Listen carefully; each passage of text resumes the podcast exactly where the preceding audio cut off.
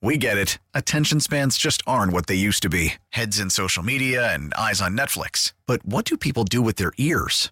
Well, for one, they're listening to audio. Americans spend 4.4 hours with audio every day. Oh, and you want the proof? Well, you just sat through this ad that's now approaching 30 seconds. What could you say to a potential customer in 30 seconds? Let Odyssey put together a media plan tailor-made for your unique marketing needs. Advertise with Odyssey. Visit ads.odyssey.com. So the story was, and we saw this, I got it actually out of the patch.com. Tesla catches fire in Stamford parking lot. And, you know, the image was pretty stunning. And then you read the story about, I mean, the subtitle says the Stamford Fire Department said they needed to pump 600 gallons of water per minute to put the fire out. And I can't remember if we talked to somebody about how they have to now, I think at the fire academy, they have to teach because, you know, electric cars, the fire is totally different. And so we just want to talk about it a little bit more, and we're grateful for Eric Lorenz, the Deputy Chief of the Stamford Fire Department, joining us here on Bryan & Company.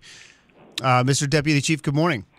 Good morning. Thanks for having me on. Thank you for coming on. So, I mean, were you on scene for this fire? I was. I was working, and I was the shift commander for that day. Now, it wasn't, you know, and as it says in the piece, it wasn't a threat to people or vehicles around it, but just describe to people what's different about an EV fire as opposed to a regular car fire? Well, a regular vehicle fire with an internal combustion engine, you know, is relatively easy to put out.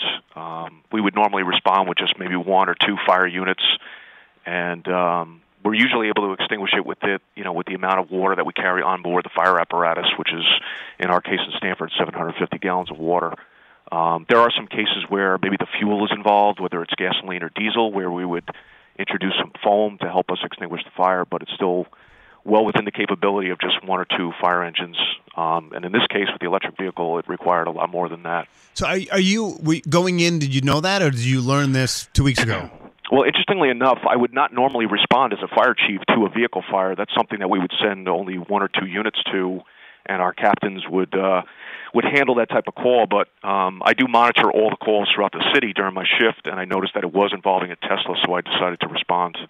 So, I mean, is it how big a concern is it? Are your firefighters trained to handle this, or is this a learn-on-the-go process? Well, we have been trained in electric vehicles or dealing with them over the years since their inception, but it was mostly around how to deal with the if the vehicle was involved in a motor vehicle accident, so being careful not to accidentally cut, let's say, with the jaws of life. If the car was involved in an accident, someone had to be extricated, staying away and recognizing the high voltage electrical system in the car, but very little in the way of extinguishing fires. It's only recently that some of these cars are starting to get older, and other departments are experiencing fires with them.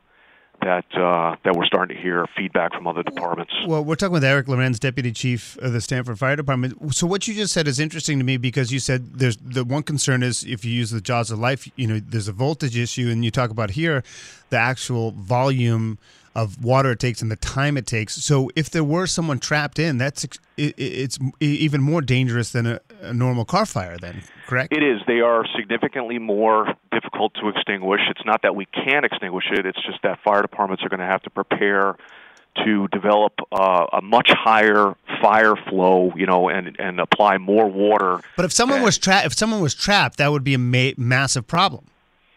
Very much so, if especially if the battery were involved. The fire department would have to ensure that they, you know, stretch additional hose lines and protect the occupant if that were required. So I guess then my question is this a real? How concerning is this for you? It's nothing that I think the fire department will ultimately figure out and we will overcome, but it is definitely the topic of conversation. We've been talking about it in our staff meetings. We've been evaluating alternative extinguishing methods. There are some, you know, portable fire extinguisher solutions like graphite and copper, but they're only good for smaller lithium-ion fires, like let's say, you know, a laptop or a scooter or something like that. But when it comes to a vehicle, you know, especially in this case, it was a Tesla. It's a significant fire load, so it's something that we are discussing. In the fire service pretty significantly. And then, you, of course, there's going to be more and more of them as we go further in time, and there's going to be more than just Teslas. I mean, because every car company on the planet's developing EVs. Exactly. You know, they constitute a fairly small percentage of the total vehicles on the road, but we all know through legislation and what some of these manufacturers are saying that that number is going to increase over time. So it's not that Teslas catch fire any more than a regular internal combustion engine vehicle. Right. It's just that their numbers, as they grow, our instances of fire will increase. We're talking with Eric Lorenz, the Deputy Chief of the Stamford Fire Department here on Bryan & Company at WTIC. I just, can I move on to another issue? You know, we've talked a lot on this show about staffing challenges with teachers and with police departments, but I haven't done a ton of talking about fire departments. I'm curious of how staffing is. Has it been, you know, we know that, you know, it's an extremely dangerous career, but being a firefighter can also be a great career. And I'm just curious of how things are going in the recruitment and retention of firefighters. Well, interestingly enough, we actually just held an entrance exam for our department, and we're planning on hiring an academy class possibly later this year, if not after the first of the year. And I think our latest recruiting effort yielded about 700 applicants. Oh, wow. Which is, it sounds like a large number, but that's actually relatively low. For example, almost 30 years ago when I took the exam, I was competing with about 1,700 applicants. Hmm. So, yeah, it's becoming more difficult to recruit people. But it's a great job. We encourage everyone to come out and see what we do and give it a chance.